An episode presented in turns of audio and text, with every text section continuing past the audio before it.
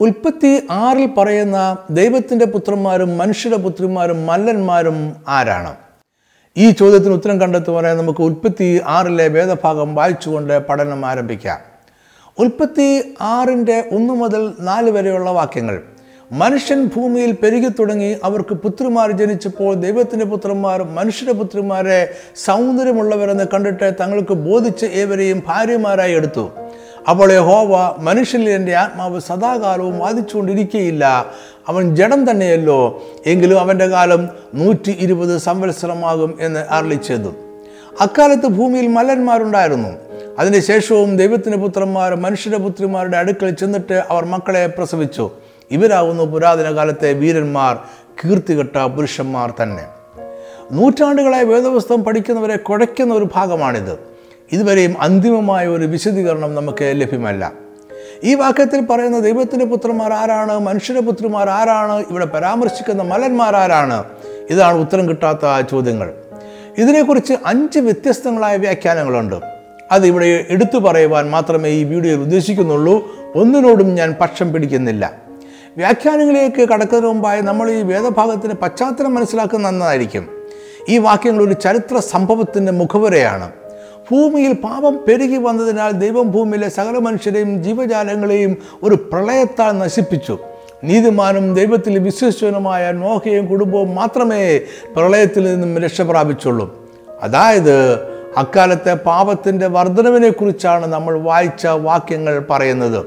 ഈ ചിന്ത മനസ്സിൽ വെച്ചുകൊണ്ട് നമുക്ക് വ്യത്യസ്തങ്ങളായ വ്യാഖ്യാനങ്ങളിലേക്ക് പോകാം. ഒന്നാമത്തെ വ്യാഖ്യാനം ദൈവത്തിന്റെ പുത്രന്മാർ എന്നത് ആത്മീയ ജീവികളോ വീണുപോയ ദൂതന്മാരോ ആയിരിക്കാം എന്നതാണ് ഒന്നാമത്തെ അഭിപ്രായം.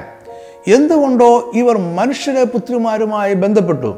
അങ്ങനെ ജനിച്ച മനുഷ്യർ പഴയകാലത്തെ മല്ലന്മാർ അല്ലെങ്കിൽ രാക്ഷസന്മാർ ആയിത്തീർന്നു ഈ ബന്ധം അല്പകാലത്തേക്ക് തുടർന്നു. ഇതിൽ ജനിച്ച മലന്മാർ ഭൂമിയിൽ പാപം പ്രവർത്തിച്ചു. ഇത് കാരണമാണ് നോഹയുടെ കാലത്ത് ദൈവം വെള്ളപ്പൊക്കത്തെ അയച്ച് നോഹയുടെ കുടുംബം ഒഴികെയുള്ള സകല മനുഷ്യരെയും ജീവജാലങ്ങളെയും നശിപ്പിച്ചത്. രണ്ടാമത്തെ അഭിപ്രായത്തിൽ ദൈവത്തിന് പുത്രന്മാർ എന്നത് ആദമിന്റെ മൂന്നാമത്തെ സന്തതിയായ ഷേത്തിന്റെ പരമ്പരകളാണ്. ഇവർ കാലക്രമത്തിൽ ദൈവിക വേർപാട് നിലനിർത്താതെ ആദമിന്റെ മറ്റൊരു സന്തതിയും ഹാവേലിന്റെ കൊലപാതകനും ദൈവത്താൽ ശവിക്കപ്പെട്ടവനുമായ കയ്യീന്റെ സന്തതി പരമ്പരയിലെ പുത്രിമാരെ വിവാഹം കഴിച്ചു. അവർക്കുണ്ടായ സന്തതികളെയാണ് മലന്മാരെന്ന് വിളിച്ചിരുന്നത്. നീതിയും വിശുദ്ധിയുമുള്ള ഹാബിലിന്റെ വംശാവധി അനീതിയും പാപവുമുള്ള കയ്യന്റെ വംശാവലിയുമായി കൂട്ടിച്ചേർന്നപ്പോൾ അനീതിയും പാപവുമുള്ള തലമുറ ജനിച്ചുവെന്നും അങ്ങനെ ഭൂമിയിൽ പാപം പെരുകിയെന്നും നമുക്ക് അനുമാനിക്കാം. മൂന്നാമത്തെ വ്യാഖ്യാനം അനുസരിച്ച് ദൈവത്തിന്റെ പുത്രന്മാരെന്നത് അക്കാലത്തെ രാജാക്കന്മാരും അവരുടെ പുത്രന്മാരുമായിരുന്നു. ഇവർക്ക് സാധാരണ മനുഷ്യരുടെ പുത്രന്മാരിൽ ജനിച്ച സന്തതികൾ ദൈവത്തോട് മത്സരിക്കുന്നവരായി മാറി. അങ്ങനെ ഭൂമിയിൽ പാപം നിറഞ്ഞു. ഇത് സാമൂഹികമായ ഒരു വേർതിരിവിന്റെ അടിസ്ഥാനത്തുള്ള വിശദീകരണമാണ് ദൈവശാസ്ത്രപരം അല്ല. നാലാമത്തെ വ്യാഖ്യാനം ദൈവത്തിന്റെ പുത്രന്മാരെന്നത് പിശാചിന്റെ ആത്മാവിനാൽ നിയന്ത്രിക്കപ്പെട്ടിരുന്ന മനുഷ്യരാണ്. അവർ ദൈവാത്മാവിനാൽ നിറയപ്പെട്ടിരുന്ന മനുഷ്യരുടെ പുത്രിമാരുമായി ബന്ധപ്പെട്ടു. അവർക്ക് ജനിച്ച സന്തതികൾ പിശാചിന്റെ ആത്മാവ് നിറഞ്ഞവരായി. ഇവിടെയും അവിശുദ്ധ ജനവും വിശുദ്ധ ജനവും തമ്മിലുള്ള ബന്ധം അവിശുദ്ധ ജനത്തെ പുറപ്പെടുവിക്കും എന്ന ചിന്ത ഉണ്ട്. അഞ്ചാമത്തെ കാഴ്ചപ്പാടിന് വേദപണ്ഡിതന്മാർക്കിടയിൽ അധികം പിന്തുണ ഇല്ല. ഇതനുസരിച്ച് ദൈവപുത്രന്മാരെന്നതും മനുഷ്യപുത്രന്മാരെന്നതും പൊതുവെ പുരുഷന്മാരെയും സ്ത്രീകളെയും കുറിച്ച് പറയുന്നു എന്ന് മാത്രമേ ഉള്ളൂ. അതിൽ ആത്മീയ ജീവികളോ മറ്റ് സവിശേഷ ജീവികളോ ഇല്ല. ഈ വാദമനുസരിച്ച് നോഹയുടെ കാലത്തെ പ്രളയവുമായി ഈ വാക്യങ്ങൾക്ക് യാതൊരു ബന്ധവും ഇല്ല. വേദപുസ്തക പണ്ഡിതന്മാർക്കിടയിൽ ഈ വ്യാഖ്യാനങ്ങളെ എല്ലാം പിന്തുണയ്ക്കുന്നവരുണ്ട്. യഹൂദ രവിമാർ ദൈവത്തിന്റെ പുത്രന്മാർ എന്നതിനെ ആത്മീയ ജീവികളായി കണ്ടിരുന്നില്ല. അവർ അന്നത്തെ ന്യായാധിപന്മാർ ആയിരുന്നിരിക്കണമെന്നാണ് അവരുടെ അഭിപ്രായം. മധ്യകാലഘട്ടത്തിൽ കത്തോലിക്ക സഭയുടെ വ്യാഖ്യാനത്തിൽ ദൈവത്തിന്റെ പുത്രന്മാർ കയ്യന്റെ വംശാവലിയും മനുഷ്യരുടെ പുത്രിമാർ ഷേത്തിന്റെ വംശാവലിയും ആയിരുന്നു. പഴയ നിയമത്തിൽ ചിലയിടങ്ങളിൽ ഇയോബ് ഒന്നിന്റെ ആറ് രണ്ടിന്റെ ഒന്ന് മുപ്പത്തെട്ടിന്റെ ആറ് എന്നിവിടങ്ങളിൽ ദൂതന്മാരെ ദൈവത്തിന്റെ പുത്രന്മാരെന്ന് വിളിച്ചിട്ടുണ്ട്. എന്നാൽ മത്തായി ഇരുപത്തിരണ്ടിന്റെ മുപ്പതനുസരിച്ച് ദൂതന്മാർ വിവാഹം ദൂതന്മാർ പുരുഷന്മാരാണോ സ്ത്രീകളാണോ എന്നോ അവർക്ക് അങ്ങനെയുള്ള വ്യത്യാസമുണ്ടോ എന്നോ അവർക്ക് സന്തതികൾ ജനിക്കുമെന്നോ വേദപുസ്തകം ഒരു സൂചന പോലും നൽകുന്നില്ല. സാധാരണ മനുഷ്യരിലെ പുരുഷനും സ്ത്രീയും തമ്മിൽ വിവാഹം കഴിക്കുമ്പോൾ അവർക്ക് മലന്മാർ ജനിക്കുമെന്നതിന് വിശദീകരണം കണ്ടെത്തുക പ്രയാസമാണ്. മാത്രമല്ല ശേത്തിന്റെ വംശാവലിയിൽപ്പെട്ടവർ കൈയിന്റെ വംശാവലിയിൽപ്പെട്ടവരെ വിവാഹം കഴിക്കുവാൻ പാടില്ല എന്ന് ദൈവം കൽപ്പിച്ചിട്ടില്ല. അതിനാൽ പ്രളയത്താൽ മനുഷ്യനെ കൊല്ലുവാൻ അതൊരു ന്യായീകരണമല്ല പാപം മാത്രമേ പ്രളയത്തിന് കാരണമാകുന്നുള്ളൂ. വ്യാഖ്യാനങ്ങളും വിശദീകരണങ്ങളും ഇങ്ങനെ പലതുമുണ്ടെങ്കിലും ഈ വേദഭാഗത്തിന്റെ അർത്ഥം നമുക്കിപ്പോഴും വ്യക്തമല്ല. അതിന് കാരണം മോശ ഇത് എഴുതിയ സമയത്ത് അന്നത്തെ വായനക്കാർക്ക് അറിയാമായിരുന്ന ചില കാര്യങ്ങളുണ്ട്. അത് നമുക്ക് ഇന്ന് അറിഞ്ഞുകൂടാ എന്നതാണ്.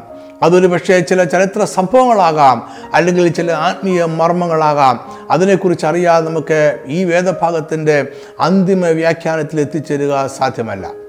ഈ വേദവാക്യങ്ങൾ മനുഷ്യന്റെ പാപം പെരുകിയെന്നും അതിനാൽ ദൈവത്തിന്റെ ആത്മാവ് സദാകാലവും മനുഷ്യനിൽ വാദിച്ചുകൊണ്ടിരിക്കുകയില്ല എന്നുമുള്ള സന്ദേശം നമുക്ക് നൽകുന്നു.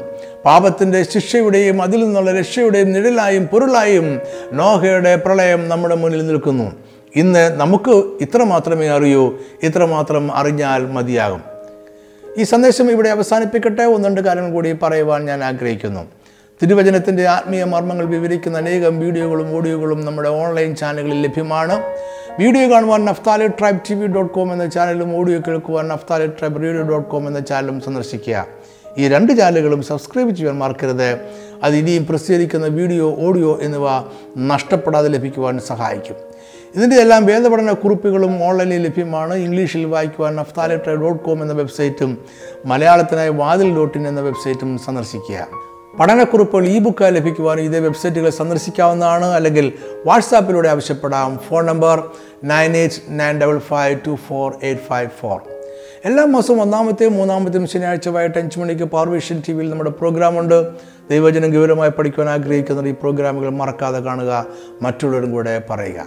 ഈ സന്ദേശം കണ്ടതിനും കേട്ടതിനും വളരെ നന്ദി. ദൈവം നിങ്ങളെല്ലാവരെയും സമൃദ്ധമായി അനുഗ്രഹിക്കട്ടെ. ആമേൻ.